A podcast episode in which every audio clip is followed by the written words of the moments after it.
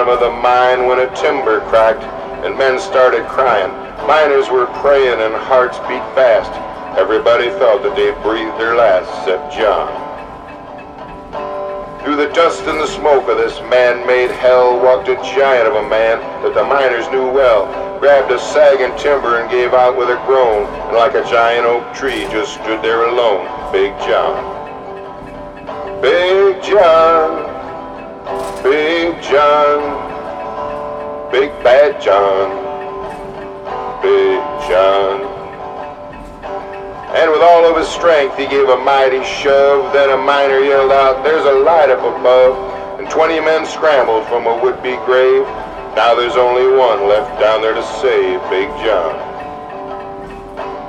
With jacks and timbers, they started back down. Then came that rumble way down on the ground. And smoke and gas belched out of that mine. Everybody knew it was the end of the line for Big John.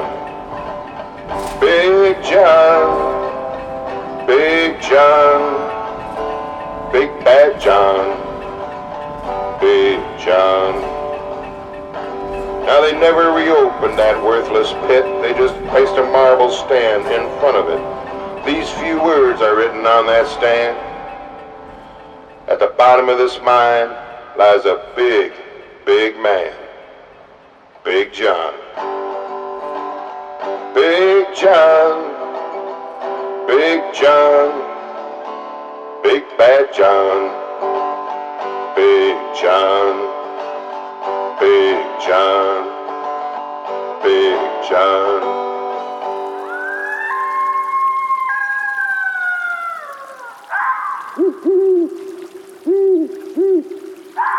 This is Our Numinous Nature, and I'm your host, Philippe. We'll be hearing the profound stories of people with a deep connection to the natural world from herbalists to hunters, wildlife rehabilitators to trappers, artists to homesteaders, the list goes on. My hope is to thread a needle that weaves together the many nature related passions through stories of reverence. In nature, I found meaning, a richness for life that grows with each new day. Maybe you feel the same, or maybe you long to.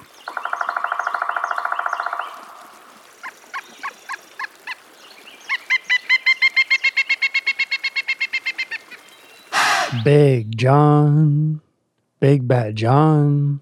So, special thanks goes out this week to Jim Cook on YouTube, who has let me play a handful of his covers of some of those uh, classic miner ballads.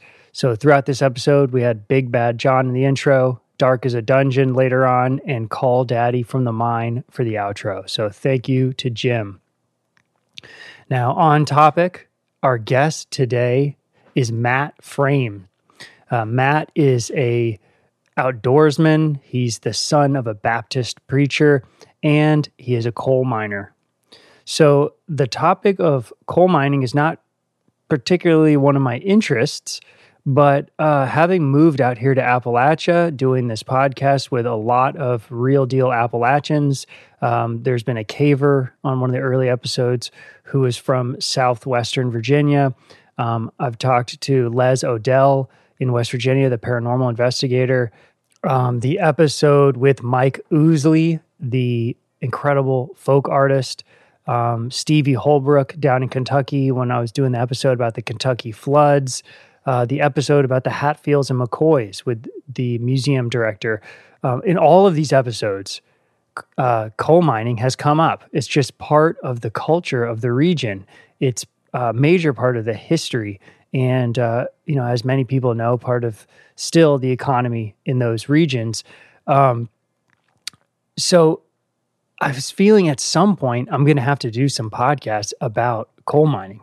Um, and I thought, how incredible would it be to hear a podcast from an actual coal miner? What is that life like? What is it like to work in those conditions? What are some of the folklore, some of the history? And um, this one was not planned.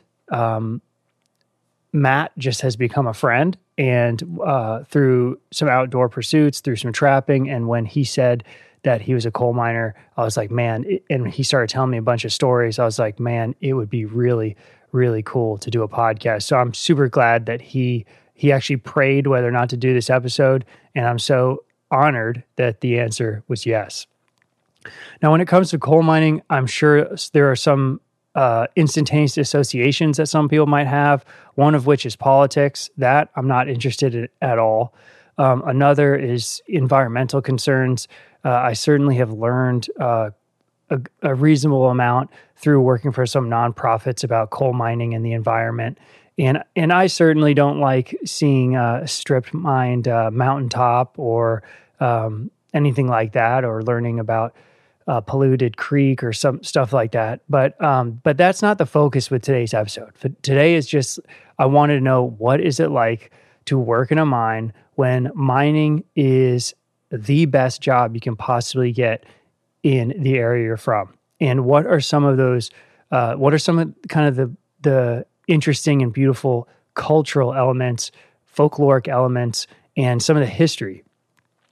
Um, now, I think my main, I think my major takeaway when I was editing this episode and going through it is that I kind of felt a sense of melancholy, just, um, just this feeling that for how many hundreds of years have men sacrificed their bodies for their families and for being able to get some food on the table, etc.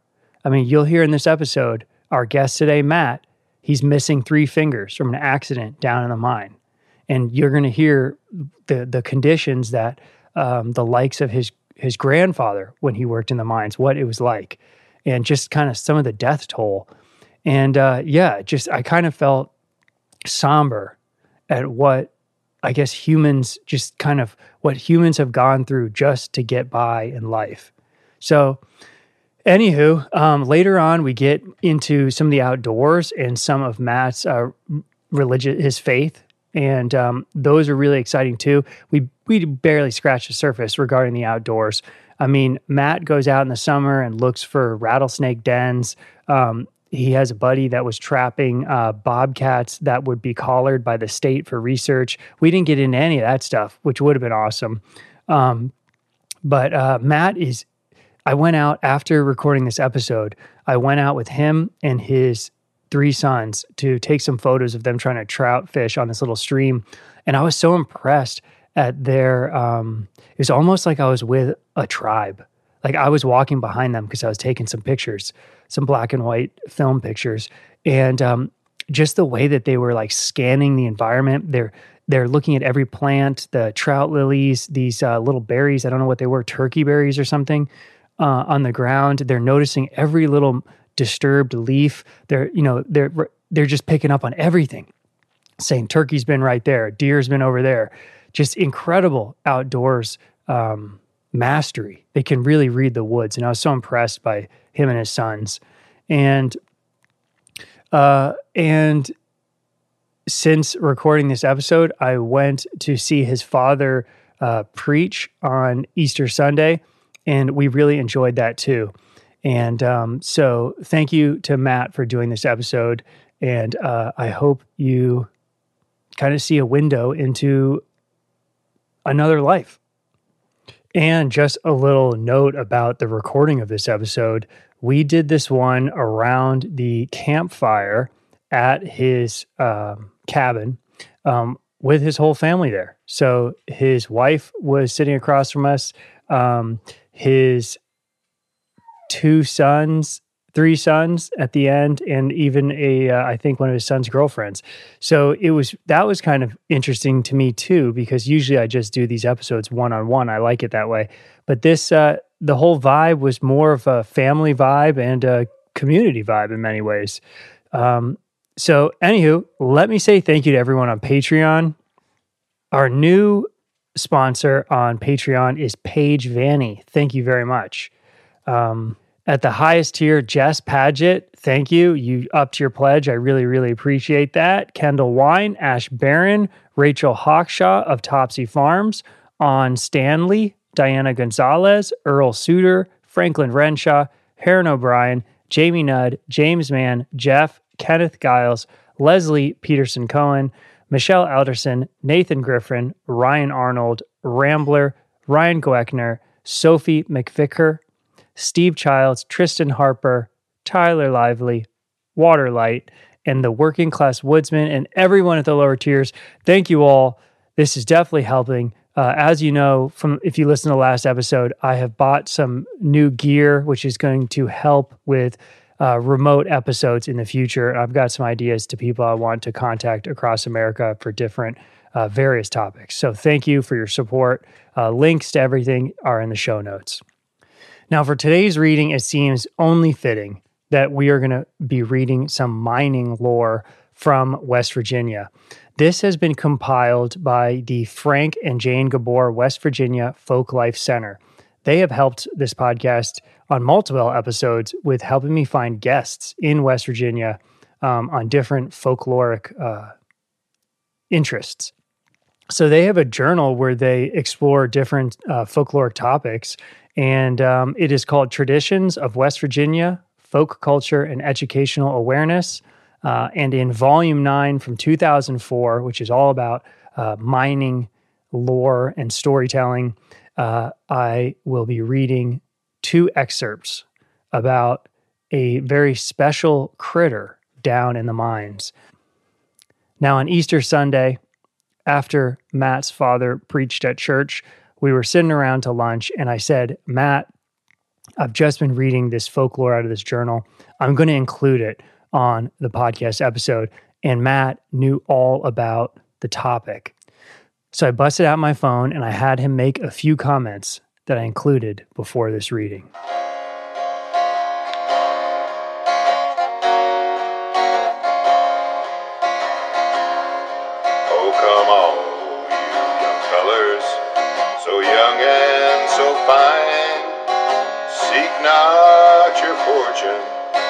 Dark, dreary mine. Okay, let me hear about the rats down in the mine. Rats, uh, yeah, you always take care of the rats in the mines. Uh, the mice, field mice, rats come in mostly on your supplies. Well, you always take care of them because they know when something is going to happen.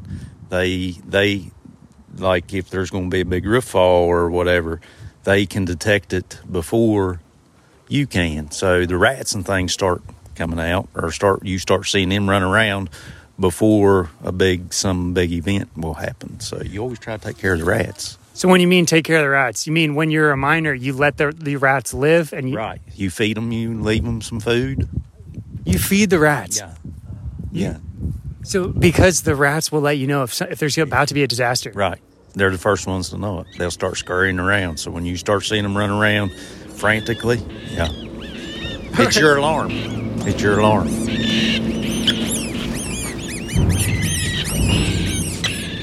Informant John Wood, 1962, as told to him by his grandfather. When I was a small boy, my grandfather told me about working in the mines. He said that he always marveled about the instincts of the big black mine rats. The rats were so smart they could climb up the miners' lunch buckets and wrap their tails around the handle. They would then jump down, pulling the lids off with their tails, and eat the food and drink the water in the buckets. The old miners knew that these same rats that were eating their food and drinking their water might someday mean life or death to them. Therefore, they did not mind and would often leave food and water out for the rats to eat. However, the young miners just starting to work in the mines resented the rats and tortured them. Grandfather told me about a young miner who hated the rats so much that he would run a wire from the high voltage circuit into the water in his dinner pail. So when the rats would start to drink, it would electrocute them. The old miners warned him he had better leave the rats alone because someday they might save his life. He just laughed at this warning. One day, all the rats started running to a different area in the mine. The old miners knew immediately what to do. They followed the rats and told the young miners to come with them. All of the young miners went except the one that hated the rats so much.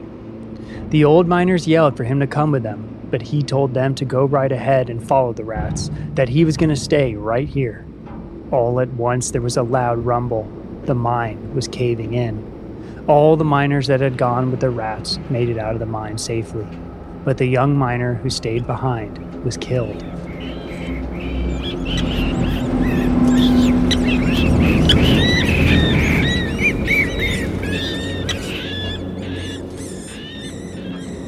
Informant George Kosky, 1958, as told to him by his grandmother who lived in Hutchinson, Marion County, West Virginia. The coal mines at Hutchinson had many rats in them. When my grandfather was hired, he was told not to kill the three legged rat. There was a legend of this famous rat named Mac. It was said that this particular rat had saved many men's lives. After working the mines for a few days, my grandfather became closely attached to the rat. He fed him meat, cheese, and bread. Three weeks after my grandfather was hired, the payoff came. He was loading a car by hand when the rat came suddenly rushing in and grabbed grandfather's pant leg. Grandfather said, I'll kill that rat. Grandfather, at first, tried to run the rat off. He then picked up a shovel and chased the rat with it. As soon as he left the place where he was, the whole roof caved in. The three legged rat had saved grandfather's life. From that day on, the rat led grandfather to his area of work. About a year later, a very odd thing happened. The rat was walking ahead of grandfather. Suddenly, he stopped, sensing a danger of some unknown kind. Grandfather knew something was wrong, so he just stood there for a few moments. The walls began to shake and the whole area fell in. Mac had saved grandfather again. The old timers of the area feel that Mac, their hero, is still alive and ready to protect them. It's dark as a dungeon, damp as the dew. Danger is double, pleasures are few. Where the rain never falls, the sun never shines. It's dark as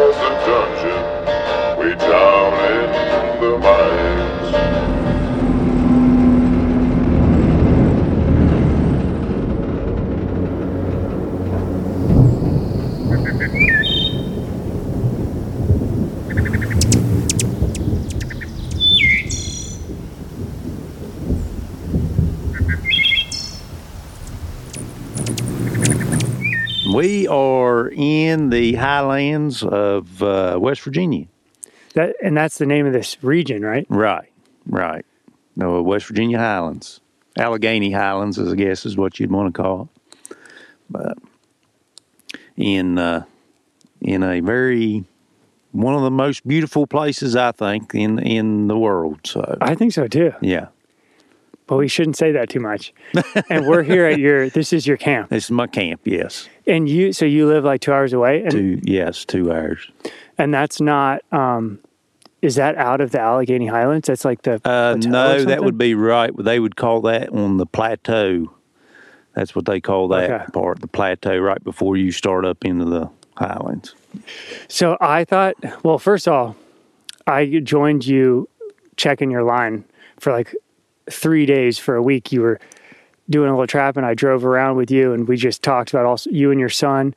Um, it was just really cool, and uh, we met at the local mechanics place, and we were ta- I was talking about trapping, and then you started showing me some pictures of your bobcats and coyotes, and so we sparked kind of a friendship based on uh, trapping out here. And I'm still very new to all that stuff, but from talking with you for like, you know, that that one week, learning that uh, you know your profession, you're a coal miner. I have never heard like what is the life of a coal miner like. I've never heard a coal miner talk for an hour about what that's like. So I personally find it very interesting. You, you know, I'm not from here, but every time I do a podcast about Appalachia, you know, I've interviewed folk artists, I've interviewed a curator of a museum in West Virginia, um, herbalists. You know, anytime I interview someone from West Virginia, coal mining always comes up. So I thought, well, I have to do a podcast on or multiple on the topic. I know there's a lot of folklore, like to their old time songs about it and everything like that. So I just thought it'd be cool to hear what your life is like. I mean, you've told me a bunch already, but to record it. Yeah, uh, very rough. Um, actually, I started in coal mines because it was either you either work in the coal mines or you log around here. Logging didn't have a whole lot of.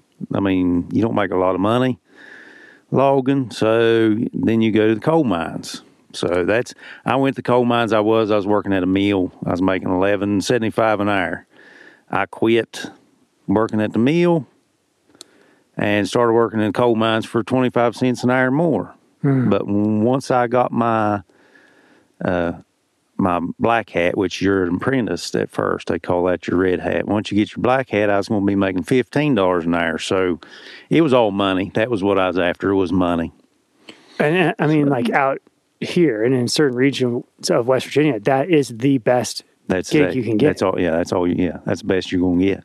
Now, it now did your often when I've like I interviewed a folk artist, like his dad was a miner, or I've interviewed a caver, his brother was a miner. Was it were your family members before you, or were you Yeah. Um, both my grandpas worked in the coal mines. okay? Um, my uncles, they all worked in the coal mines. My dad worked in the coal mines. He just went in a time or two and decided that wasn't for him. So he ended up going and working for the phone company. And he ended up being an engineer for the phone company. So he done good, probably better than what we could have done in the coal mine. So he he did. He done good. So the Lord- blessed him in that. So yeah. And your your brother does too, right? Yeah, both Well, of my Matt. brothers worked in coal mines. Yeah. So what is it like? What is your day like? Uh, wake up at five in the morning. That's what I done. Five o'clock in the morning. Get there. Uh, put all your mining clothes on. Um, and then go down off over to over into what they call the pit and get on a man trip and roughly the the furthest I have been is eleven miles In the ground? Underground, eleven miles. Yeah. Oh my god! So how do you? Um, is there are there like elevators that take you down, or is there a railway that, or that what? didn't. This was what they would call a slope. Um, they start up and they slope down to the coal seam, and that's where how they get their what they call a pit. They it was probably from your main surface down whenever they made the slope. It was probably 150 foot down. And then you, they hit the coal seam, and then from there on, it was uh, most of your coal seams will run downhill. They run from east to west downhill. So, and some of them's this one is pretty much gradual downhill all the way down. We was back in there about nine miles. But what is that? You're not walking nine miles. No, they got little man trips. They call them man trips. You ride on track, like almost like railroad track. Okay, that's what I thought. Yeah. Yeah, and they're battery powered. Some of them are diesel powered. Everything we ever had was battery powered. And then are you in there until nighttime? Yeah, well, we worked uh, 10 hour shifts. Wow. So, yeah, and then, and really, you're passing the other crew whenever their your shift's done. You're going outside, they're coming in. So it's 20, there's cons- all 24, 24 yeah, 24 hours. twenty four seven. There's people mining. Uh, yeah, yeah, pretty much. Wow. Yeah. Wow. Now, one of the things I wouldn't have known is like, you know, back in the day, like, your, how did your your grandparents, your granddads, were they, they must have been doing it with like a like a pick. Right, pick, yeah, pick, and then a hand drill and shot it. That's what they did. What was that third thing? They shot it. They shot it Yeah, with black powder, okay. So they black blow up powder and dynamite. Okay. Okay. Yeah, they drill a hole, put your uh, black powder, or well, and then they went to dynamite. You put your dynamite in there and set it off, and then it go in there and shovel it out. And you hope that it doesn't cave in and everyone. well, that's the hope of everybody. It don't cave in, which, yes, I have seen it cave in. So it is scary, especially whenever you're in a place you're working. Uh, you've worked, went through there all day long, be working in another area, and then come through, and there it's all laying on the ground. So, yeah, So you narrowly missed it. right. Oh my god. Yeah. Now, but so you guys, you're more like operating like a, a big like drill or saw type rock saw. Like what is it? What are you doing? Well, like pushing a machine? Yeah, it's called a continuous miner, which you can get on internet and look all this stuff up. Um, which it cuts the coal, and then you got a shuttle car. That's what I run most time. A shuttle car, you come up and the miner loads you. Is what it does. It's got these drums on it, and it's got these big old bits, and it cuts that coal, and then it's got conveyor on it. Gathering arms is what it's called, and then it just shoots it right out the back, right onto the shuttle car Then you Okay. then you take it to the belt, and it's all belted out. All the coals belted outside. So you would drive, you would it, drive yeah. the coal out. Yeah, out so far. Uh, most time, three or four breaks away, what they call a break, and then you dump it on a what they call a feeder, and then uh, it dumps it onto the belt. Okay. And in the belt, you got nine, ten miles of belt line. That it- Okay. and it takes it takes a good while for it to get outside. So, Now, when I've looked at like old photos, you would see people would they would use like small like donkeys, small horses, and yeah. stuff like that. So, Right. t- talk about that. Would your grandparents were they Uh, doing it like well, that? my grandpa, which some of them what they called was dog holes. Um, you had that was your lowest was a dog hole.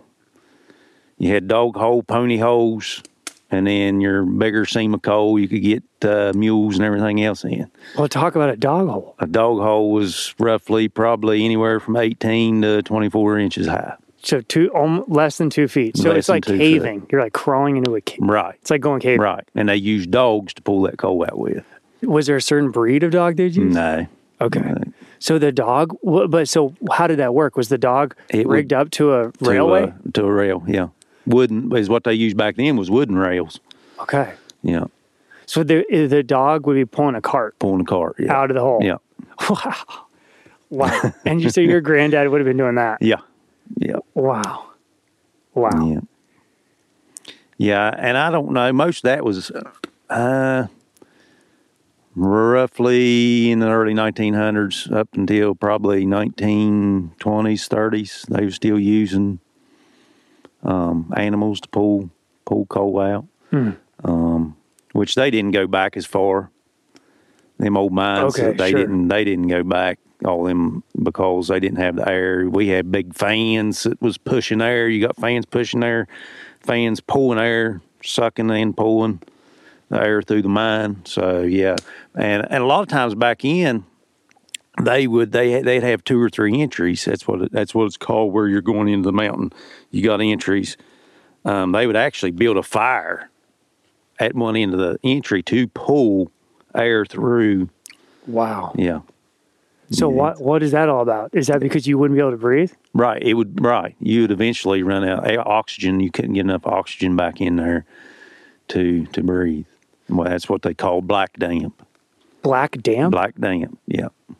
Wow. Yeah, I don't know. You know, no, never heard of that caving or No, I've never heard of anything, but maybe because you're constantly breaking the rock, you it would be I don't know. Well, I don't know that, or it's so far back, and you're there's a lot of methane in there. Hmm. But black damp, you can actually. Um, a long time ago, people would actually them old coal miners. You could be three or four feet from a man, and him be standing there, and he'd be in black damp, and you wouldn't.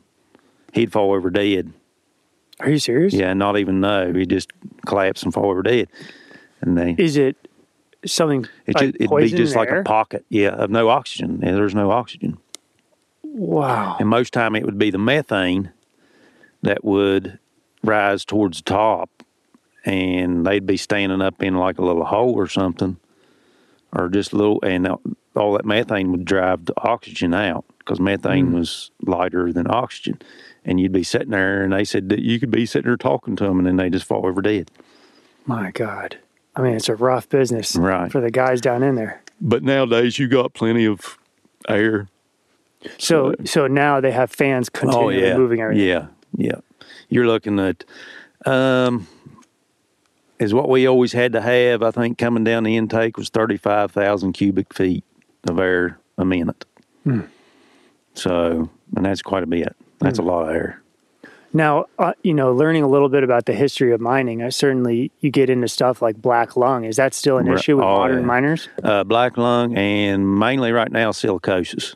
So what is that? It's particles getting in your lungs. Yeah, uh, silicosis is your sand rock.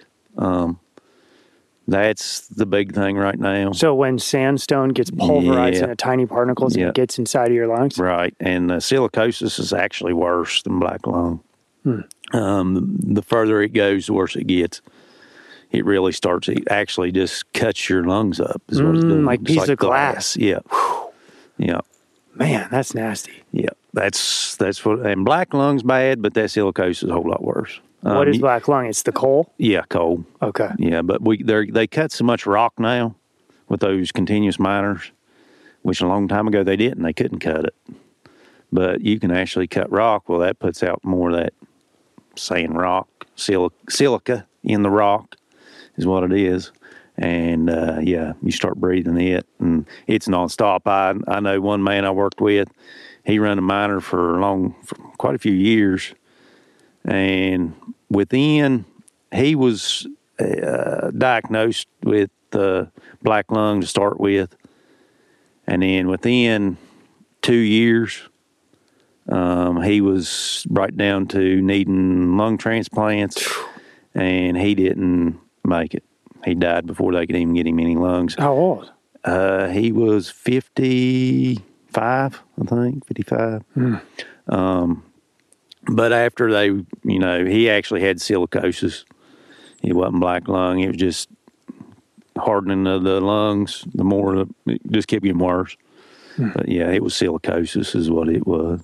Hmm. So are, is everyone? It's like you and all your buddies that do this. Are you all nervous about that? Yeah, I think about it. Yeah. Hmm. Yeah. I mean, I've been under there. Actually, the one that died, that man that died, I used to run a shuttle car behind him. And at times it'd be so dusty, I couldn't even, I couldn't hardly see him. So, Oh, could, and so he the would particles. be, he would be five, six feet away from me. So yeah, it yeah, gets you like think fog, that. not Oh, yeah. fog, but it gets particled up. Oh, so you yeah. can't see. Yeah. You can't see nothing. Yeah. It's interesting that obviously I've never been in a coal mine, but I have done a, quite a bit of caving, so I get kind of the idea of what it's like. You know, okay, this when I go caving, we'll go for five hours. By the end of five hours, I'm like, "Get me the hell out of here!" like, so how do you? Like, I need to get out. Like, let me see some light. Yeah. So, I mean, did it take a really long time to get? You're in like perpetual darkness. dark, especially yeah in the wintertime. Um, I remember telling my brother-in-law, which me and him rode to work together. Um, in the wintertime, it gets dark at five thirty. Um, we get outside at four thirty, and I told him many times we might as well go to Alaska and work Exactly. because we never seen daylight. Exactly. Yeah, And you know, in Alaska, people have like people get depressed and stuff. Right. You're not getting enough sunlight. You need Right. sunlight. right. I did. I, I, I went through. It. I think that was a lot of it. Was my depression was I didn't, I didn't get no yeah I didn't get no sunlight. And I think that that is one reason. I'm just going to tell you, coal miners are a very rough. Uh, um, what would you call it? Uh, really, you don't have a whole lot of feelings. I guess what feelings you do, they're kind of, you know, uh, I don't know. I don't. I'm trying to think think of the word to say. Um, uh, anyway, we're just not really. Our feelings are Don't matter. yeah, don't care. Yeah, Well, it makes sense. It's such a And- hard environment. right. And I think a lot of that comes from depression. Really, I mean, you don't. Yeah, I mean, I, I know my boys at times. You know, I didn't really have no sympathy. Maybe that's maybe that's what I'm looking for. You don't have no sympathy for anybody. You know, I'm hurting. I'm sick. I'm. I don't care, buddy. Get up and let's go. Hmm. You know, and that was the mindset. Um, even my boys, I they'd be they'd get hurt or something. Huh, buddy, you man up and let's go. Hmm. And it's like you didn't have no feelings. I hmm. guess. Wow. You know, I don't. I mean, I don't want to get too fanciful already, but I guess I will. I mean, it's kind of like you know. I know you're a very religious person. Oh yeah. It's you're. It's kind of being like you're in the underworld all day yeah, long. you're yeah. It- It's like Dante's Inferno, the realms of hell, which is a Christian story, you know. And Yeah, it's, it's, like you're down in the underworld, this rocky uh, black underworld, all day long. all day. Yep. Yep. And then if you do work, if you work evening shift or hoot owl, which is the night shift, you do see day, but most everybody sleeps Right, through the day. So, right. uh, yeah, it was, it was, I enjoyed coal mining. I did. Don't get me wrong. I enjoyed the job. Um, at times it was very rewarding. What what is rewarding about it? Uh, beating the other shift. That was my main goal. Being production. Yeah. on Yeah. top all the time, and and really uh, a lot of times our shift, our crew was top all the time, Hmm. and that was something you know we took pride in, maybe a little bit too prideful, um, but yeah, yeah, we was that was that was it, being on top. So yeah, I remember I asked you, do you? Because I remember when we were talking in the car, you were in, you were taking a break from work, Yeah, and you were also um, trying to figure out what you're doing next. Yeah. And I and I asked you, do you like coal mining? And I was surprised to hear you say yeah. Yeah. Because I also I was surprised because you've you had told me about like you know you've gotten hurt a bunch. Yeah, I'm actually I actually uh, lost three fingers in the coal mines. Um, I've been hurt quite a few times, but that was my worst. Well, will you tell the story about that hand? Uh, yeah, I was just it was my second load. Just got in. I was actually on evening shift, and I'll tell. I'll just start the whole story. Um, it was the first day, or no, wasn't the first day of squirrel season. It was on a Monday uh, of the first week of squirrel season, and I and I told my boy because I didn't get to take him. I had to work Saturday, and which I'd slept all day because I was on evening shift. Slept, didn't really get to go hunting. So I told him because we was off on Sunday. I said, "Buddy, I'll take you Monday morning. take you squirrel hunting." So we went squirrel hunting, killed a few squirrels. Um, then just got home, cleaned the squirrels up, run off to work. Um, got pictures of I got pictures of myself that day. My wife has them somewhere um, of me holding my oldest boy and holding squirrels. Um, and I still had my fingers. You don't think, you know, three or four hours later, they're gone, you know. But went in there, second load I got, which there's there's hills underground just the same as there's you know hills uh, here on on the on the surface, especially in the same coal that I was working in. It's up and down on it's it's everywhere.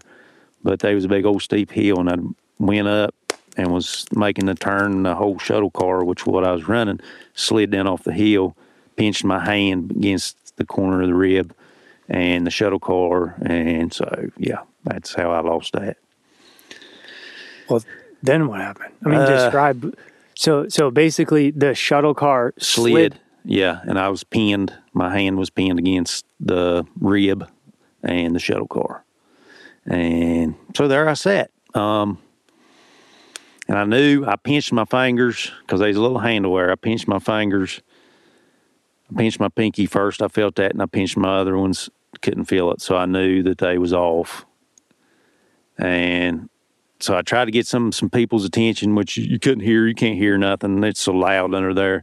So finally, one a guy come down through there, and he said, "What's going on?" And I told him, and he kind of went into hysterics and left. So there I was by myself again. That started hurting by then. So I just went ahead and pulled off of it myself. I didn't. I was afraid I was going to rip my pinky off. So I was kind of, you know, hesitant. And then finally, I just said, you know, no matter. I had to get off of it. So I pulled off of it, missed my pinky. Everything was fine except for I lost my pointer finger, my middle finger, and my ring finger. You pulled out of of the pinch. Well, no, I pulled my machine off the side of it. I mean, I drove it off the side of it. Yeah. while having your hand stuck. Yeah. And I mean, you showed, well, your son showed me the picture. Yeah. And it is brutal. Yeah. Your wife is nodding her head over there. Yeah, yeah, it, it hurt. Um, which I sat there and I, you know, I joked around about it the best I could. Um, I didn't cry. Um, which that was part of pridness. I wasn't going to cry around a bunch of men. Wanted to, but I didn't. Um, so there was actually one boy passed out. He seen it, passed out. so Now, did you want to cry out of pain or out of like totally pain, yeah, freaked out? pain. Yeah, it hurt, hurt bad. Um, actually, when I got outside, which we was about seven miles in when that happened, um, got outside. So, so your your hand is just a mess. Your Yeah. fingers are still on, but they're all ripped off. Yeah, The, yeah, the three middle ones are Yeah. all broken up, so they're hanging all over the place. yeah, And all bloody. Yeah, Because I saw the picture. yeah, So then they drove you out of the mine. yeah. And then the ambulance was there, which I got in the ambulance, and that woman, she asked me, she uh, asked me if it was hurting and, you know, what the pain was. I told her, you know, between one and 10. I remember telling her this. I was sitting there, and she said on a scale, because she hadn't, was, my hand, they just kind of wrapped it up a little bit. And I got an ambulance, and I was, and she said, on a scale one to ten, how's your pain? I said ten, and I kind of chuckled. And I said, if it hurts any worse, I said I'm going to pass out. And I kind of laughed, and she kind of laughed, you know. But she took that off her, and she said, "Oh my goodness." I said, "I told you I was hurt." she, said, "I'm going to get you something here in just a second. And she put that in IV, morphine, I guess is what it was. Mm-hmm. Yeah, I didn't feel nothing. And I actually, whenever she gave me that, I was laying there, and I told her, I said, I can go ahead and go finish my shift now. And she laughed. She thought that was funny. But yeah, I could have too. I'm serious. I yeah, I'll go finish my shift. So did you know that you, they were going to go? Oh yeah, Okay. Yeah. You knew those fingers are gone. yeah. So yeah. then at the hospital, they told you were they amputate them. Yeah, which I don't. I was out of it. Um, I know they come and got my wife, and I know I, I think they told her that my ring finger he might be able to save it, but it would be sticking straight out, and she told him no, he ain't gonna want that. So Is that would that be on your wedding side? yeah, Oh, see, Yeah. but he said afterwards he said that wouldn't he wouldn't have been able to save it anyway. So, but yeah, that would be my ring finger. So how long did it take you to get used to having a hand missing three? Still not really used to it. Really? Yeah. Yeah, the first, I, you know, I didn't. Of course, in meeting you, I didn't know if it was okay to ask about it. But the, when I finally decided to, you were setting a trap. You were Yeah. setting like a, uh, like a coyote style trap, Mm-hmm. and I was just like, uh, you know, I was seeing you how you know it's difficult because all you got is the thumb and the pinky trying Right. to s- set down one of the one of the springs, Right. and um, that's when I brought it up. And then your son, I don't know how he had the picture so fast. He's got like the Yeah. picture saved. Yeah, he's a got it on his phone somewhere. yeah. But yeah, it's uh, it was trying. Um, I, you have to learn how to do everything all over again. Mm-hmm. You know, and I, that frustrated me. Um, like I always had farm equipment, my tractor. I'd go. That was what aggravated me the worst was trying to get my implements right after it happened on my tractor, and yeah, I'd get so frustrated and get mad and aggravated. But I, I worked through it. If it wasn't for the Lord, yeah, I would have never made it. What's the hardest thing to do without those fingers? Ah, hardest thing, probably splitting wood with uh, yeah, that which I used to do it with one hand. I did. I'd just split wood with one hand, and I'd done everything with my right hand, which the doctor did tell me. You know, he's like, because I told him I said I'm going back to work in the coal mines, and he said I don't think I do that. He said you're going to wear your right right arm out, and uh, I was bullheaded and went ahead and went back to work in the coal mines. I worked quite a few more years in the coal mines, and then I started having trouble with my right arm and stuff. Yeah, and it is it it had really tore, you know, made. But I'm I'm getting back better than what I was anyway, and I think that would led to some of my depression that I did have was pridefulness, not being able to do what I could. You know, hmm. the older I got, Yeah. the less I could do. And yeah, it really, really played, you know, played on my mind. Well, I mean, yeah, where your body is given wearing out. Right. And yeah. You're working a job that is doing it faster than everybody else right. around you. Right. Yeah. And, but in my mind, I didn't look at it that way. Hmm. You know, I ought to be able to just, you know, 65, 70 years old, retire and still be just as fit as a fiddle, I guess. Hmm. But yeah, yeah, it's wore me out. And didn't didn't you say it's also hard on your back? Oh, yeah. Yeah, I have. Is it because is it because so I, like I said I've been caving a lot. Are you having to um are you having to kind of be uh Bent over. bend over Yeah. like have your head scrunched down a lot? Head, yeah. Your neck's always inside, or you know you can't lift. They you tell can't stand straight up No, in a lot of these some spots. no. Some place, sometimes you can, but sometimes you can't. Um, So you're, you're always all day long in a bind. pushing this uh this mining machine or the other guy is. Well, you it's all it's all motorized. I mean, you don't manually do it. oh, you don't push the machine, No, no, it's all powered. so you're just standing Electric. You're the miner man stands there. Your shuttle car. You actually ride in the shuttle car. Okay, Yeah. I think I've seen a bit of it. You, but you're constantly it's like roadways you know old dirt roads around here Mm-hmm. yeah the more you run over it yeah the rougher it gets so you can imagine riding on something that has no suspension oh, even that's hard on your body. right Everything's hard on your body. right yeah you don't have no suspension um, you, the rubber tires that are on it are filled with rubber Mm. it's not air so you don't have no the only suspension you have is what little bit of give your tires does give and the cushion on your seat Mm. which ain't much Now you don't have to say it if you don't want to say it, but you told me in the car about going to the bathroom down there. yeah yeah You want to say it? what going to the return Well, ha- okay. When I go caving, so Yeah. part of going caving is uh, take a for boys and girls, men and women. you gotta bag. you bring a bag for Yeah. number two. You bring a water bottle to pee. Yeah, no, no, you don't do that. You you pee wherever. Yeah, you do everything in the return. Your return airs where you go do your number two. Yeah, You just crap on the floor, yeah. and then how do you not step in it? And, and just think of this, and I've always tried not to think of it, but we, like I said, east to west. The coal seam normally runs downhill east to west. So here we are starting in the east and mining towards the west.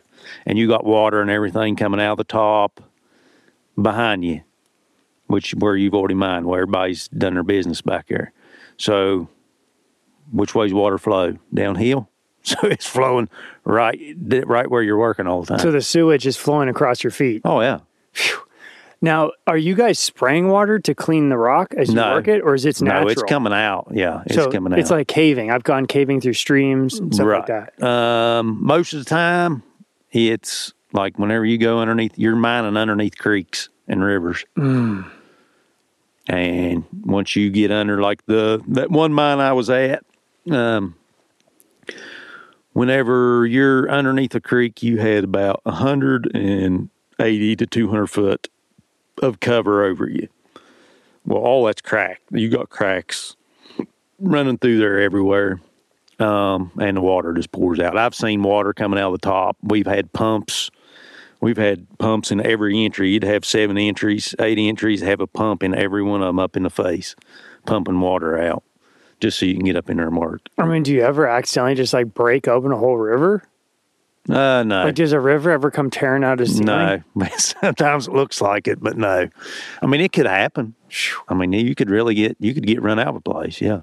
Now, one of the most incredible things you started telling me about, and I said, stop, wait for the podcast, is you guys find fossilized trees. Oh yeah. Talk about that. Yeah. Um, they call they call them kettle bottoms. Is what it is. Is a fossilized tree, and most time they're up in the top. That's where you see them. But you can also see them that you at one point in time.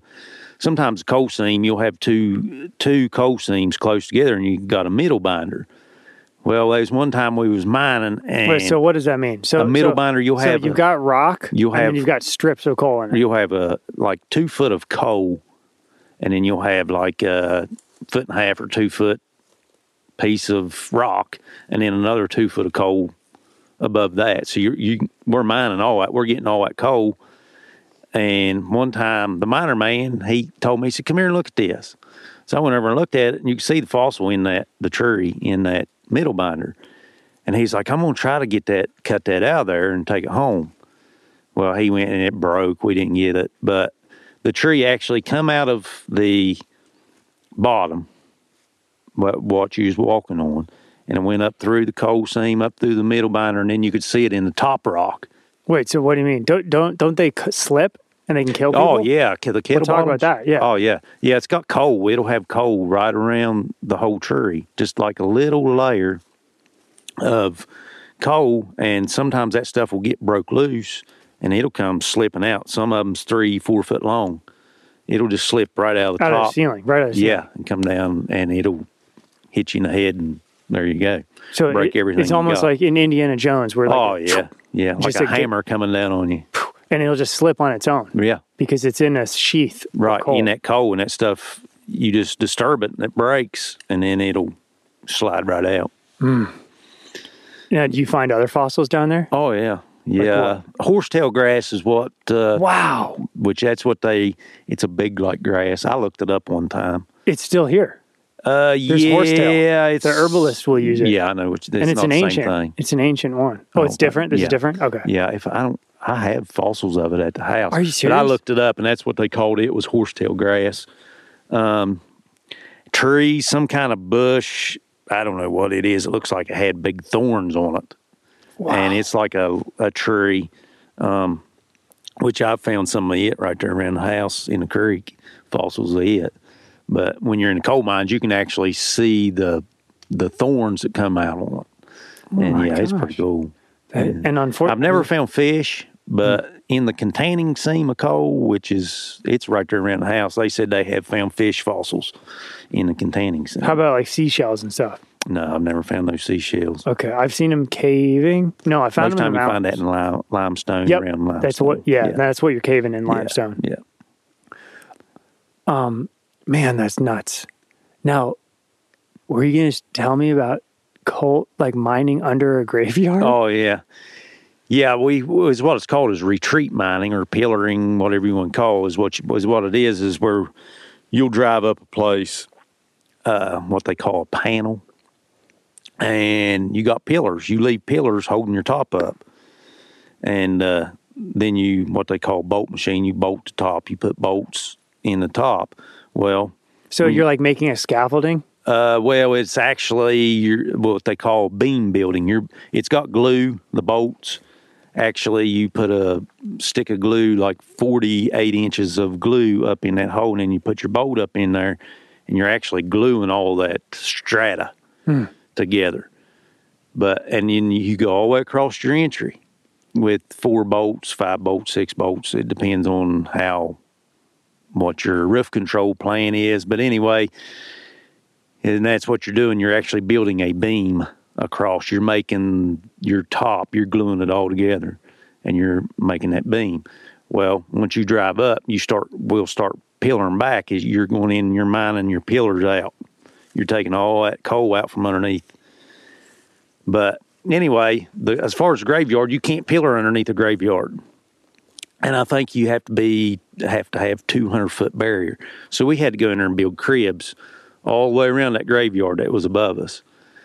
Well, we were sitting there. We had a bunch of cribs to build. It was lunchtime. I was sitting over there, and I ate my lunch, and I heard some guys coming. So I was like, I just started talking. And they come over and said, "What are you talking? Who are you talking to?" I said, "That little boy and that little girl over there." I said, "You not see them?" And he's like, man, shut up. You know, and we was just joking, but it wasn't real. But yeah, some people that does spook. So You were but- pretending to talk to ghosts. Yeah. that's awesome. yeah, That's it was funny. funny. That, that that's the kind of stuff you do when you're underground. You just think of something funny or something, you know, to pass the time, or because you know you're. It's kind of depressing under there. So, you, and I think as a lot of times, I would joke around about stuff that most people wouldn't really joke around about. You know, Yeah, they call it gallows humor. yeah, I mean, and I, that's what a lot of it is under there. A lot of people are like that. Hmm. You know, you just find something to joke about, Hmm. something just to try to get somebody. You know, Keep the spirits up. yeah, yeah. Hmm. But yeah, that was that was fun. Um, and there's a lot of times it wasn't so fun. I know, uh, like I said, one time we was pillaring, and the, it all came in on us uh, override our MRSs. Uh, me and two of my friends. Um, I actually we took off running, and it was coming down in front of me as I was running, and I almost give up. I actually looked at everything coming in, and and I looked up and said, you know, we're going to die. And I actually quit running. I just kind of started walking. And my brother-in-law, he was actually up there. He was running the miner. He had done pull back. He was up there jumping up and down, screaming. Um, so I, I just took off running again, and got up there and got in the intersection. My brother-in-law was still screaming, and I, which I thought, you know, I'm good. I made it. and he was still back here screaming, telling us, "Get out of there! Get out of there!" Well, I turned around, I, I noticed I was still coming in, and I took off running again. But yeah, that was. I actually should have been dead. All three of us should have been dead there. Um, and honestly, if it wasn't for the, the Lord, we would have been. He was the only thing, only one that kept it up. Honestly, that was So, the bolts broke. Everything was broke. I mean, I don't know what was holding it. so can you describe that more? When you say coming in, do you mean like the ceiling was Yeah, caving in? everything. Describe that more. At first, it starts with a little dribble. You'll start seeing some little rocks kind of falling, then all of a sudden, it'll just take off. And it's what they call it. They call it a rip, and that's what it sounds like. It just sounds like ripping, and it just the loudest thunder or lightning. You know how lightning will kind of make it. That's what it sounds like. And yeah, and it just everything's coming in. Bolts, your bolts are breaking. Your bolt heads are falling off. Your uh, yeah, it's it's pretty intense. So it's a full on cave in. Yeah, And so you're running down a tunnel as the ceiling is collapsing Yeah. in on you. yeah. And somehow you got to it mm-hmm. out of the No, collapse. That's it. All three of you guys. Yeah, lost all the equipment that was up in there. We lost it. It all is gone. And I've seen that happen twice. My God. I mean, what do you what do you think when that's happening? I mean, Well, I at the time, I thought I was dead. That's why I quit running. I'm dead. I ain't gonna make it. Nah, I, people say, "Oh, you think about all this?" No, I didn't think of nothing. I'm dead. That's what I thought. I'm dead. I ain't gonna make it. do you know anyone who has died in the mines? Um, I've never been uh, where somebody got killed. Um, It's much safer today, right? Than like when you hear about the history of it. Oh, yeah. folklore and Yeah. because they're ghost stories. There's Yeah, like there's West a- Virginia ghost stories. There's a mine like between here and where I live, which I used to hunt back in that country. It was actually a dog hole. It was only like 24 inches high. They said the they they killed a man a day there, no. and that was during the depression. And they said these people literally sit there and waited To haul out a dead body. Dead body. that and couldn't wait for somebody to die so they could get in and work. Oh. That is that's hard. They sit there. They people lined up. They just sitting there waiting for a job. Waiting for a dead guy to come out so they can go in. Yeah, That is that is hard. Talking about making a man hard. Yeah. I mean that is hard. yeah, yep. Man a day. They said that's what they averaged a man a day. My God. That was back in the early 1900s. Mm, mm. So a little before your granddad. Oh yeah, yeah. Okay.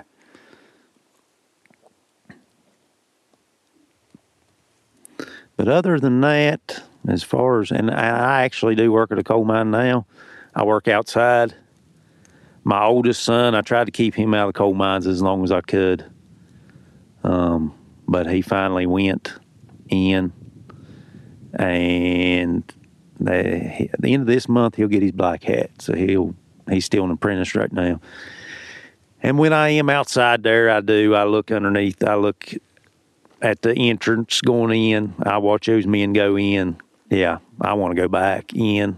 You do. Yeah, yeah, I, I would. I'd like to, but Do you feel? Do you? So because I we mentally, a lot of it's prideful. really. Yeah, yeah. You get underneath there. Yeah, a lot of it's pride. That's why I try to fight that. Well, so now you're you're like running computers and stuff above ground. Yeah, I sit there and watch a computer sometimes. So you want to be doing something. Yeah, I Right. want to be producing coal. Right now, which they give me another job, I actually just unload trucks and stuff like that whenever they bring the supplies in. Um, but yeah, Do you think you're feeling better from getting more sun?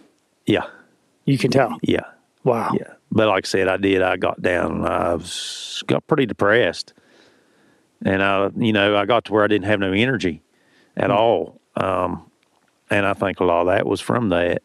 And yeah, yeah, it was. I think it played, but and that's what I said. I don't really want. I want to go back underground. I do, but I don't. So I just let the Lord lead me wherever He wants me to go. If it's on the ground, that's where I'm going to stay. So, hmm.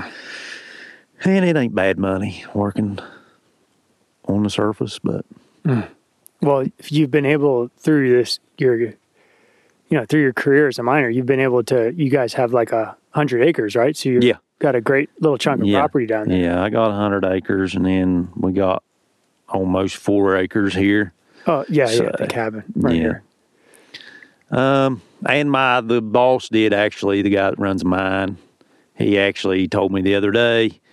He said, "Would you care to maybe start running supplies in for us?" So I might maybe that'd be my you know going underground for an hour, hour and a half, come back outside. Maybe that'll you know make me feel better. Do you feel like the co- so?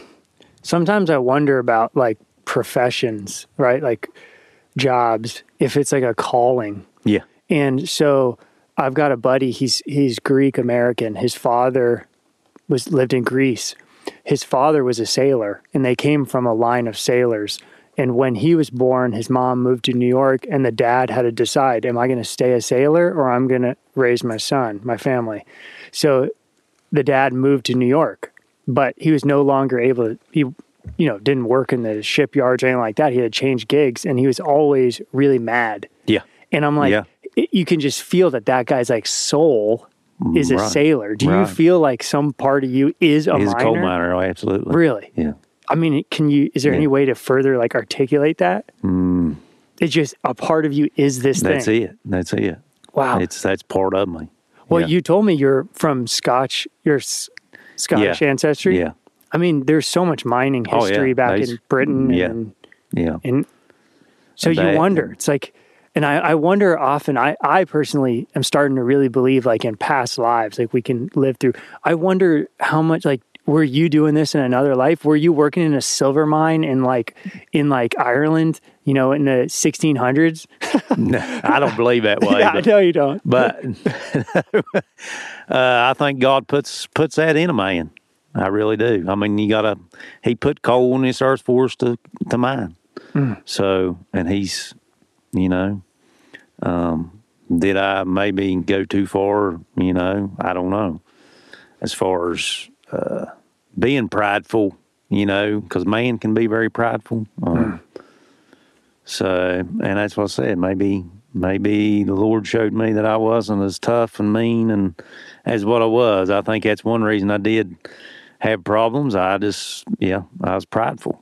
Um, I wasn't the machine that I thought I was. I wasn't the, you know, Invincible. invincible one. Yeah, yeah.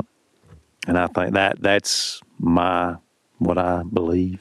So Well, let's get into. I feel like we've been down in the underworld for Yeah. like 40 minutes. Why don't we start talking about like how important nature is for you and you and you raising your sons and stuff like that?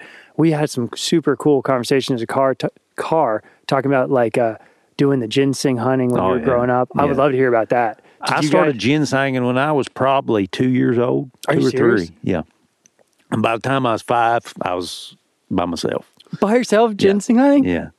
yeah. I remember when I was five, which this is, which we all know how ginseng is now.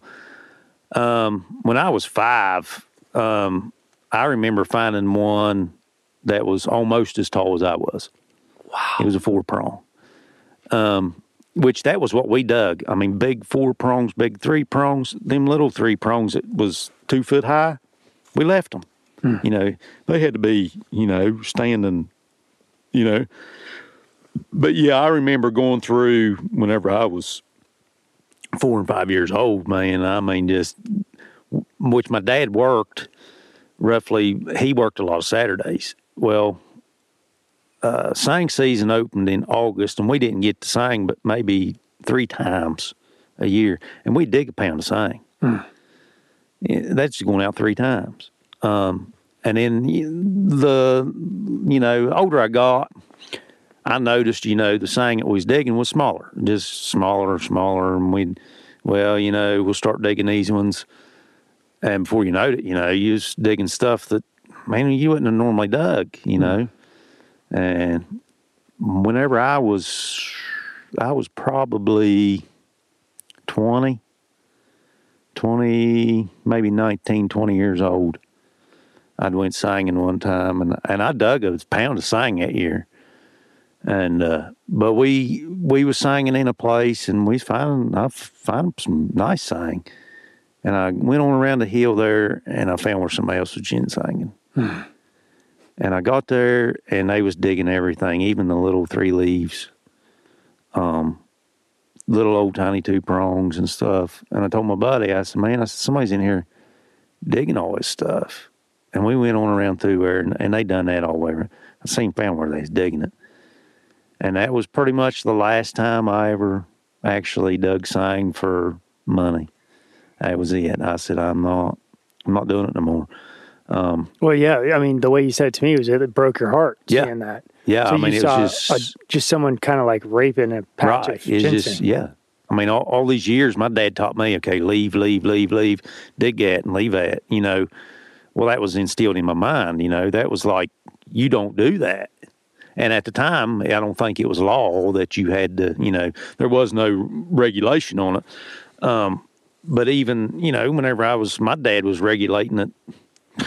I was five years old. You know, leave that, leave that one, leave that one. Let's Yeah, dig these there's a- two, and go on. There, there's like a law, unspoken law amongst hunters and foragers and, and outdoorsmen, like w- what you're supposed to do, and trappers. Right. Yeah. So, and when I seen that, I mean, it was just it shocked me. You know, it's like, oh my goodness. And but that was that was the last time I dug sang for for you know I would dig it for municipal purposes, but as far as selling it, that was my last time. Um, mm, you can even ask my boys. There's a lot of times, you know, once the uh, berries and stuff come on if we'd be out squirrel hunting or whatnot, I would clip the leaves off and then, you know, because I didn't want nobody finding it. So I, and a lot of times, you know, I'd, but You're the protector of the ginseng. yeah, that's what I, I tried to be anyway. But, but yeah, that kind of stuff it bothered me, and and it just the way the world people are. I guess it just I don't know. Which I I mean I got some that I have right there at my house Growing some. growing. Yeah. Yeah, we planted a little that's too. like my. I can protect that. It'll be there, you know. So but that's your medicine right there for you and your family. Right, if need be, yeah, yeah. Um, but yeah, it was. I and my boys know it somewhat. Um, my wife, she'll sit there. Is that sang? Uh, no, honey, that's creeper. Is that sang? no. So that's creeper Jack too. in the pulpit. Jack in the pulpit. Yeah, yeah. they, my, my neighbor actually. I'll tell you the story. Last year, um, well, he's not really my neighbor yet, but they're building a log home up a holler there from me. And there was another guy I'd met, um, actually showed you his picture out in Colorado, Oh, the, the one that had the mountain lion. bobcat trapper and lion. And, Yeah. Yeah. You said he was a pretty wild guy. yeah. He was up there doing dozer work, and I went up there to see him. And he got off dozer. He said, "You'd never believe what uh, what's his name, um, Chad." He said, "You never believe what Chad brought me." He said, "Here he come with a big old pot of red berries." He said he thought he had him some ginseng, and he said he come up there, and I, he said, "I told uh, poor old Chad." He said, "Chad," he said, "That's Jack in the pulpit." He said, "But I, I actually took some berries and stuff." From mine up to Chad, so maybe he can get him some started up there where he's at. But- Well, plant start a little patch. yeah, yeah. But he he said he was Chad was all smiles because he thought he found big old pot of red berries. Hmm. it was Jack in the pulpit. Yeah, but yeah, um. Did you grow up doing any other root digging? yeah. Bloodroot Really? and golden seal. Yeah. I've only seen golden seal once in the woods. Hmm.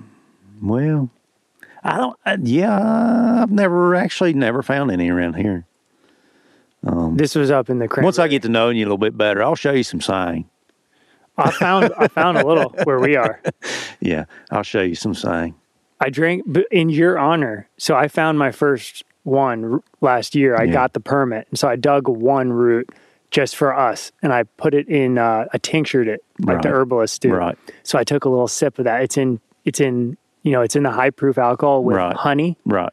I drank a little, or I took a little, Strong. a little sip before coming here Yeah. in your honor. Good. Good. So you would also do bloodroot. We Yeah. you see that on the along the road. Yeah, it's everywhere around here. In Bloodroot. Yeah. So when when growing up, was that like a pretty good chunk of money for the family to have a Yeah, actually, because my dad had five kids, which he did make good money. Hmm. But whenever you got a big vehicle payment. Um, a house payment, you know, five kids, it took every bit of it it. helps. So yeah, whenever we ginsenged and dug bloodroot and yellowroot, that was what my dad bought. You know, like boots, hunting boots, Hmm. shells, stuff like that. That's what we bought all that stuff with. So the extra is kind of like the extra money for the Right. fun stuff. right? Yeah, That's cool. yeah. Now, were would you guys do pelts? Were you trapping for, No, for we money? didn't. We didn't trap a lot. We I didn't trap none. I didn't start trapping until I was like 17 years old. Um, my dad, he actually wasn't really familiar with trapping. He didn't like it. He always said it broke their feet, and which maybe whenever he was younger, he seen it. You know, I, I but once I learned, you know, you put uh, swivels on your chains. I have uh, like four swivels on my trapping chains. So therefore, you know, if one swivel plugs up, you got another one that's going to take yeah. its So, place. someone listening who doesn't know anything about trapping, there's a whole bunch of the modern trapper guys doing it today. There's a whole bunch of stuff you can do from oh yeah, kinds of traps, adding these little Swivels, swivels, like yeah, little yeah, pivot, yeah. and all of this is is for you know the animal right, welfare kind of right. thoughts. Yeah, I don't mean that, I don't, but yeah, Nobody likes, no one No. wants to hurt an animal. No, and that's what my dad. I don't know if my dad, you know, was around somebody younger that didn't know how to trap and maybe seen some stuff he didn't like. So yeah, my dad would never let us trap. But once I started, my dad was like, "Yeah, this is not what I thought," you know. So yeah, he, my dad is even into trapping now. Um, he actually he's almost eighty years old. He caught some red foxes this year, which he caught them took them out of the trap and turned them loose. He didn't want to kill them, so you know it, they ain't hurt. They're still out there running around. So, but yeah, um, and but hunting and uh, trapping never did trap much when I was younger. But ginsenging, squirrel hunting, turkey hunting, yeah, all that I did. Did you guys raise any animals?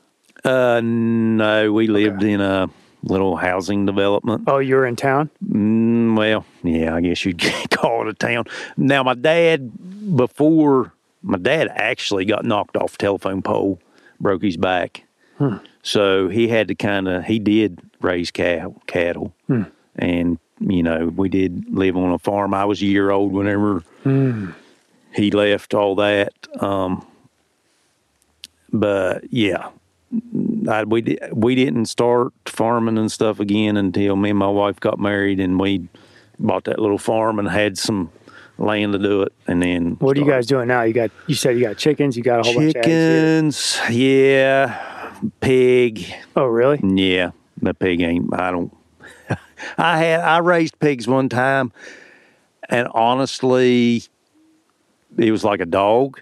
And my neighbor, I couldn't kill it because I mean it was just like a dog, and I was like, man, I can't kill that pig. So my neighbor, he was like, "Are you gonna you gonna butcher that pig?" I said, "No, I don't think I will." He said, "I'll buy it off of you." I said, "Buddy, there you go." So he come up and butchered it. So yeah, but no, I Got too close to it. yeah, I didn't mean to. It's just like a dog. I mean, it's they're smarter than a dog, really. But yeah, as long as I don't raise it, yeah, it don't bother me none. Yeah, we tried to do rabbits, and I felt so bad. I couldn't. I couldn't kill it either. I Yeah. gave it away to some homesteaders. That rabbits, yeah, I don't.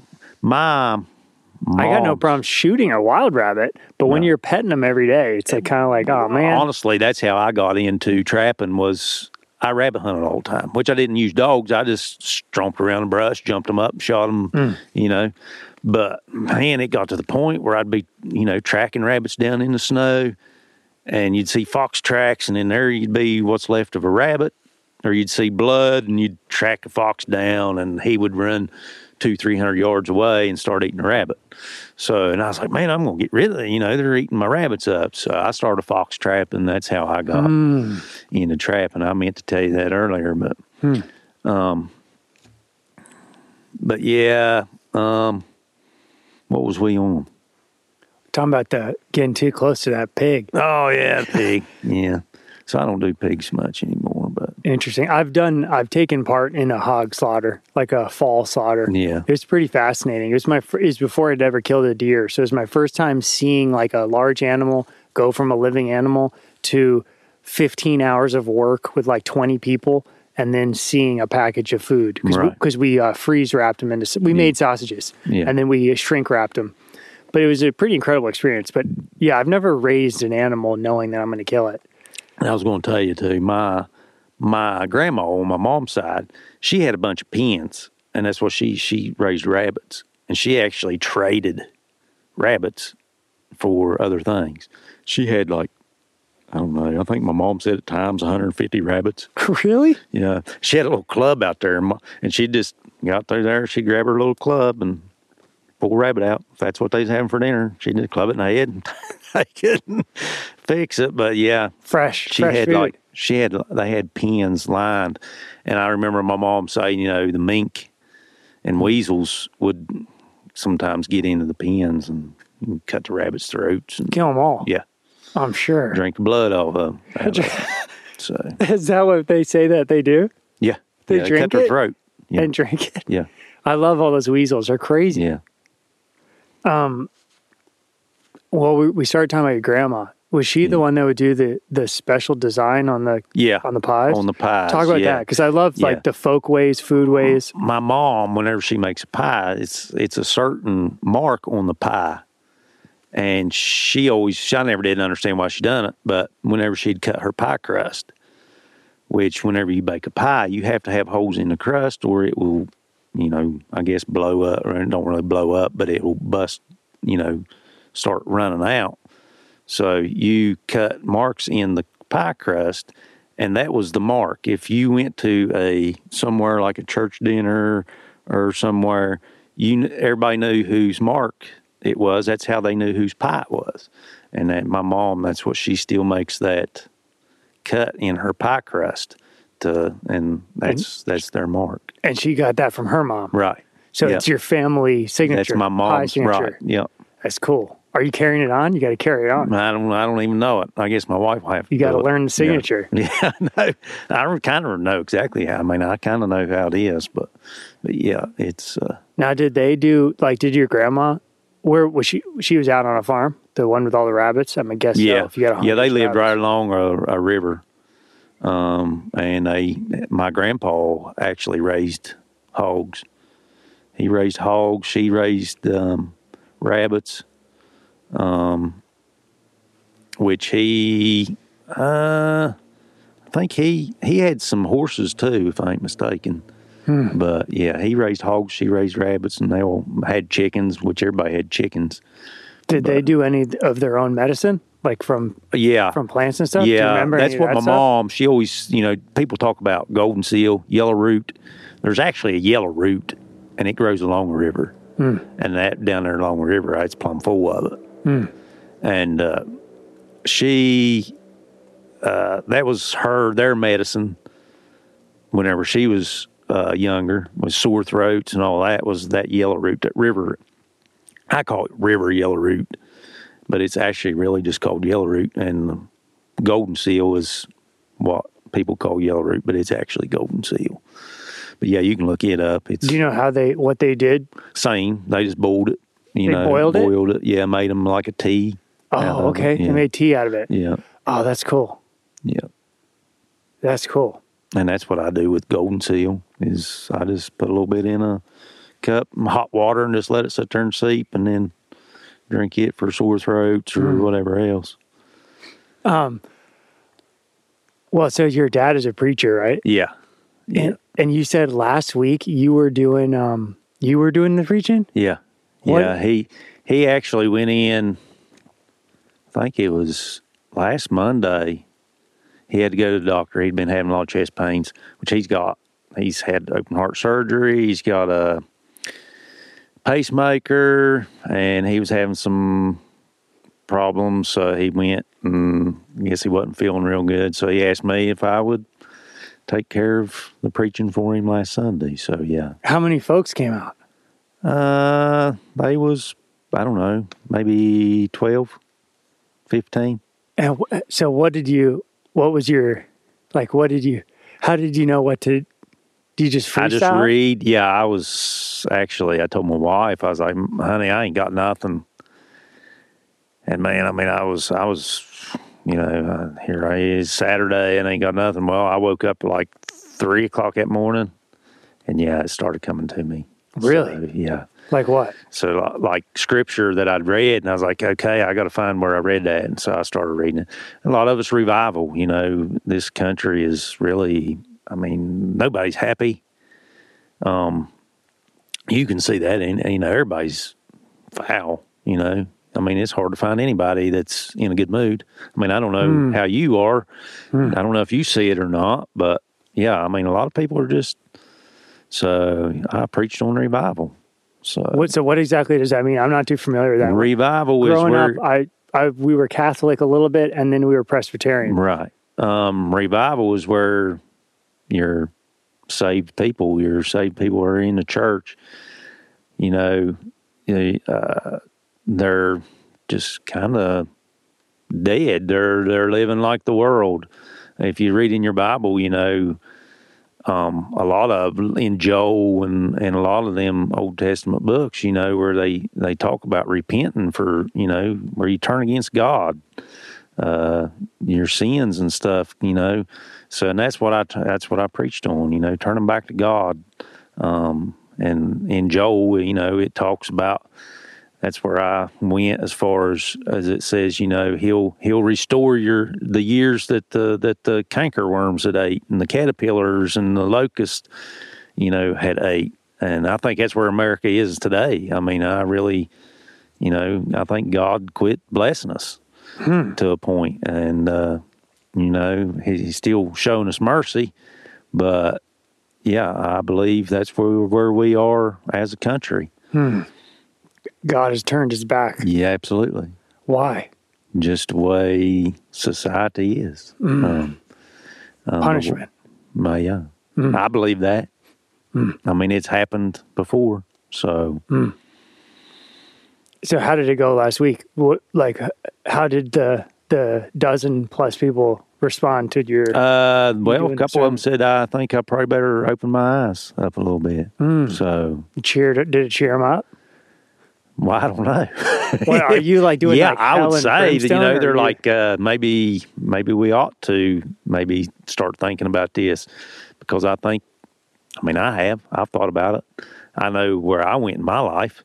I went from, you know, trusting in the Lord for everything till to trusting in myself and kind of going right along with the worldly things. Uh, it's easy to, it's easy to do. Um, and like I said, you can read in the Bible.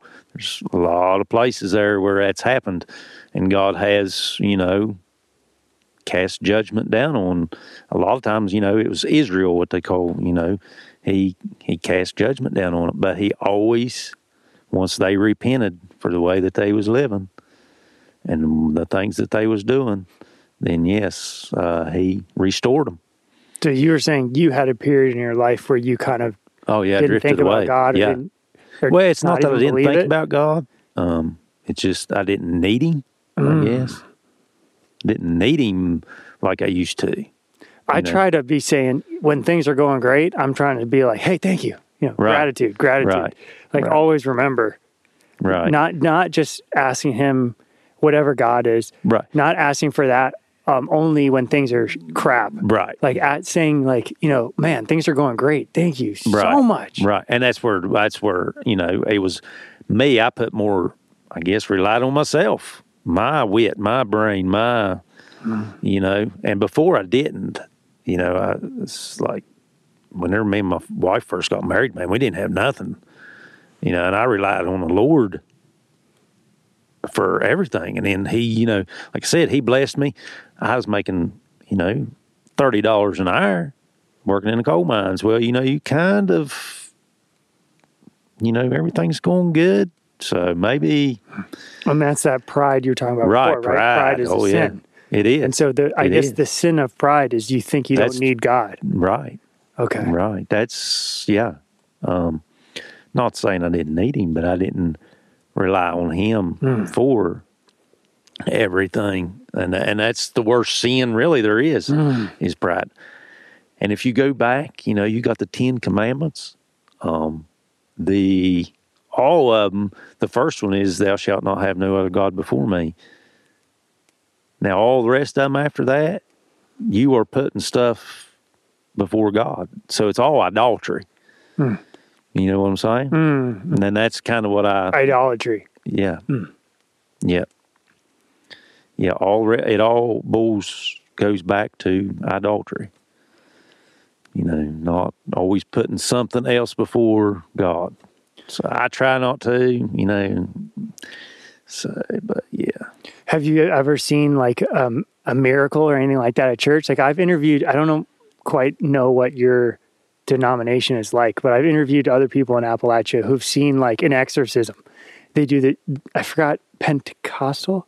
What? Pentecostal, yeah. You know, like driving out like a demon, you know, Yeah. in, in the middle of their church service. It's just Yeah, wild. never- never- Like, that is wild. I've never experienced anything like that, but but yeah, I mean, they're spirits. Um, I honestly, as far as yeah, I believe some people are, but you got to let the spirit in.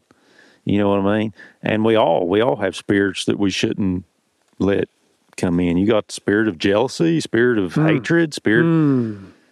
You know what I'm saying? totally. Okay, and and it, and and it even talks about that in the Bible. You know, all this, you know, uh, jealousy, hatred, um, all that.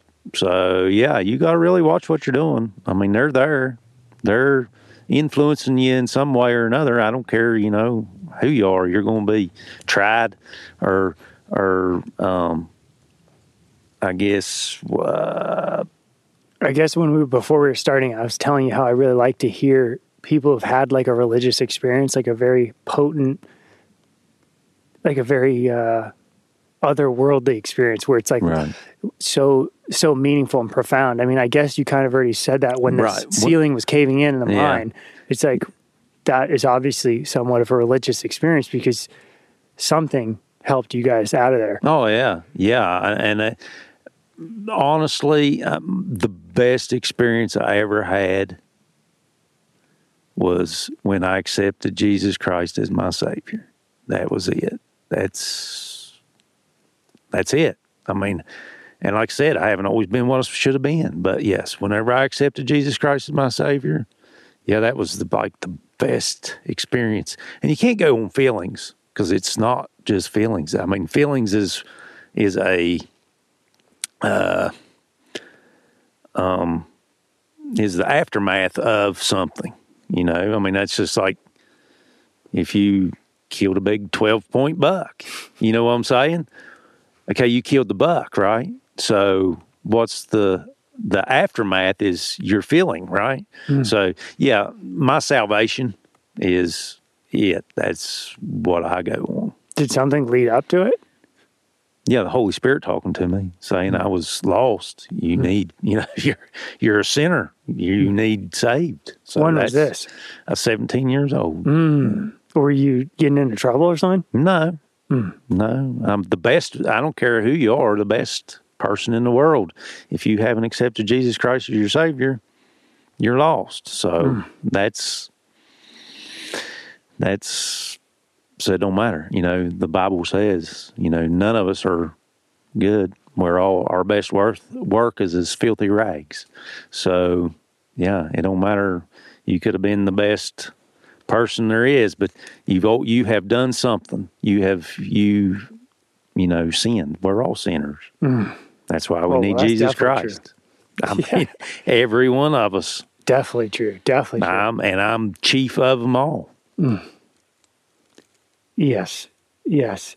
Well, how does your, you know, I think it's so interesting. I- A lot of, a lot of, uh, you know, outdoorsmen that I really respect are many of them are very Christian. Oh yeah. And um, how does your belief in God and your faith relate to nature?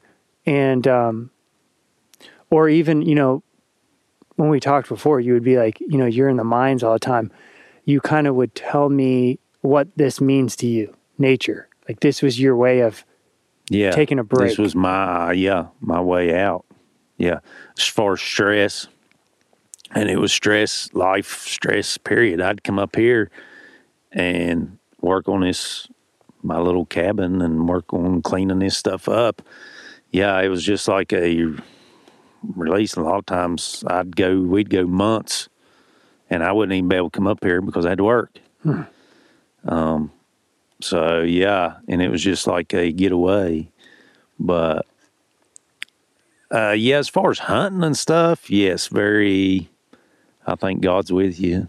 Um, he he actually killed. He was the first one to kill when Adam and Eve sinned. He killed and dressed them with skin whenever they found out they was naked.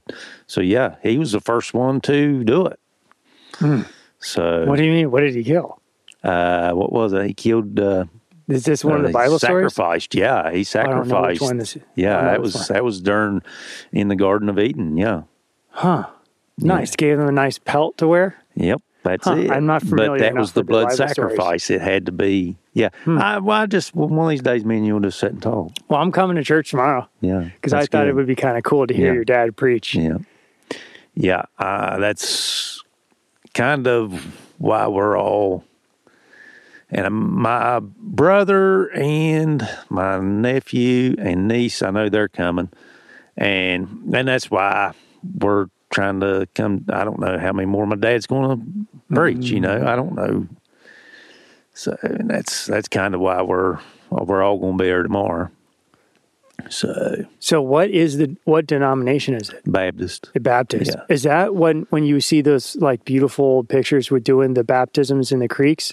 A lot of them, yeah. Well, there's actually one. My, they got one hanging in the church there. It was probably back in the, I would say, 40s or 50s. Hmm. Uh, they actually had a baptizing right there in the creek by the church, and there's a picture of it, it there. At the church that I'm going to go to tomorrow. Yeah, yeah. You'll Man, see that's it. cool. Have you ever done or been to one of those bap? Oh, yeah. There's Yeah, we river used to- baptisms, the river. Like where they do them in the rivers or Oh, creeks. yeah. You've been Yeah. to those. Oh yeah, That's awesome. I would love to go to one of those. yeah, I mean, have you seen the incredible movie "Oh Brother, Where Art Thou"? yeah, yeah. It's so beautiful how they do Yeah. that scene. Um, but I would love to see one of those. That's so cool. So cool. But yeah, it's it's it's. I like church. I do. I really do. I, and I I love the Lord, and I thank Him for it. Do you find that um, people are becoming less religious out Oh, in the yeah. country? Oh yeah. I see. I moved out here thinking everyone's going to be super Christian. Mm-mm. I don't feel that. Mm-mm. I feel- used to be. Yeah, I know. Yeah. And That's I mean, why I we grew need up in the revival. suburbs. I grew up in the suburbs. We went to church every Yeah. Sunday. Well, I do think that when you die, there's some kind of judgment where it's like, did you did you at least attempt? You know, I, I feel if you're a ho- super, if you're killing people, if you're a serial killer, there's no way you die, and it's the same thing as if you're trying to be a good person. It's just if that if that serial killer, if he would repent for what he done, that's what the Bible says is repent. That's part of revival. Repent and and ask God to forgive you. He'll go to heaven. But same mean it. as same right. He go to heaven same as the man that done two wrong things in his life. But that two if that man had done two wrong things if he done one wrong thing in his life and didn't accept Jesus Christ as his Savior, he'll die and go to hell. And that's the Bible. well, Repentance. Yeah, sure, sure. Yeah, it's all. I find it all very fascinating. I like hearing what people's spiritual beliefs are, even if they're different than mine and stuff Right. like that. I just like hearing about it. Um, well, I guess we could kind of wrap it up here. Okay. But do you have any wild story from growing up? Anything crazy have folk stuff? You know, I'm always like, you know, I love the the thing about the pies or any kind of crazy thing. Now I do have one up. one ghost story for you. I oh, know Oh, you serious? said yeah. Let's hear it. Okay.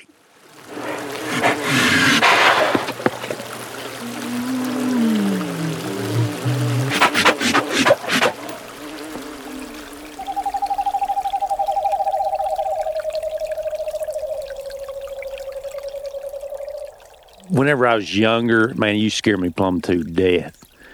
But in it was in the early 1900 like 1920s maybe.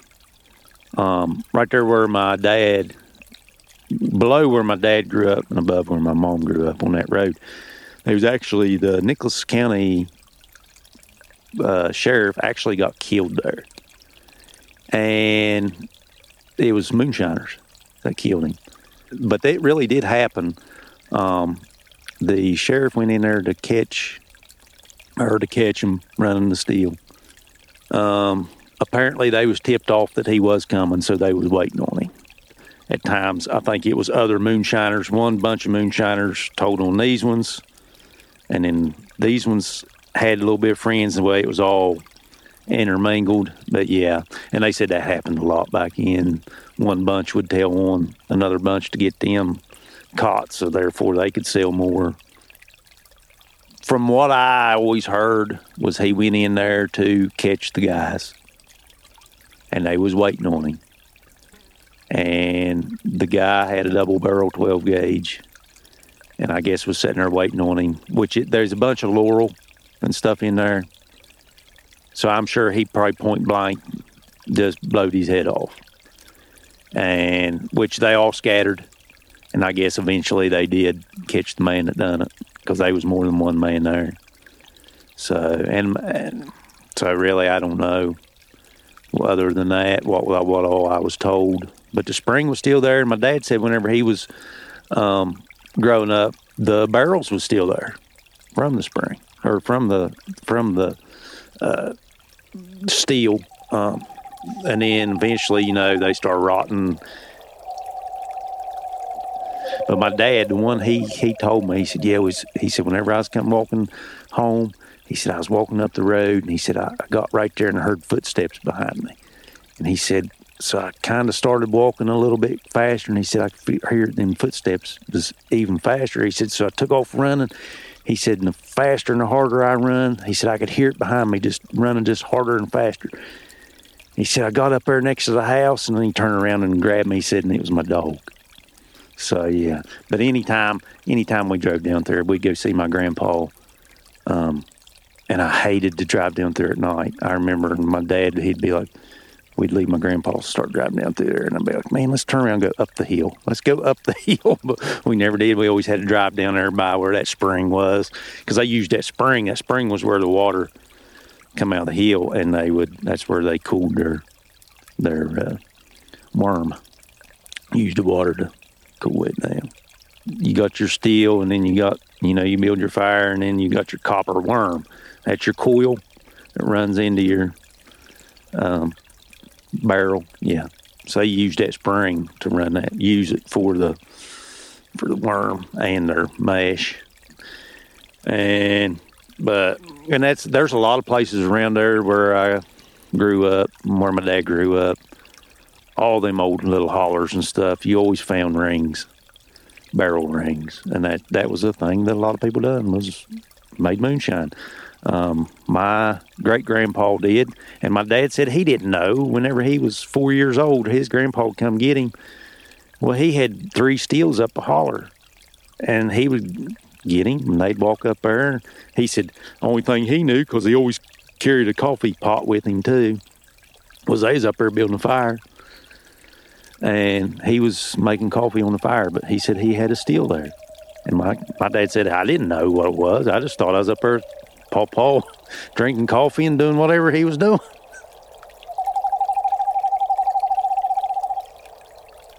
He he drank a lot of it too, though I think. And my dad, yeah, man, I'll tell you a story. My dad told me they went to the smokehouse, and his grandpa went and cut off a big old piece of it was uh, bacon or something, and but it wasn't cured.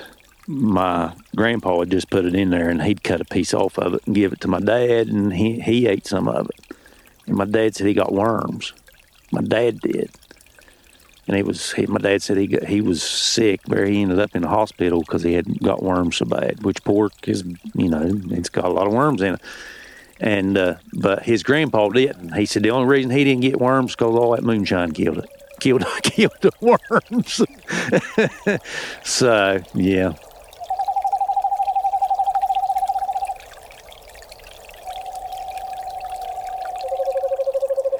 All right. Well, I think we've had a good combo here. Yeah, I Thank enjoyed you. it. Thank you. You you said you would pray whether or not to do this. I did. And what did you was It, the how answer? long did it take? Took a long time, didn't it? How yeah, what was the response? Yeah, It's just yeah. yeah. Let's Okay. go. Let's go.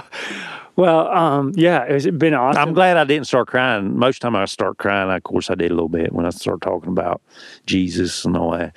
Yeah, but but I, I did a little bit. I teared up. But Did you? Yeah, I, At I- what point? Yeah, almost. Yeah, when I started talking about my salvation and stuff. Yeah, I mean not really. I was Hmm. I was I fought it. Well, I wish you didn't.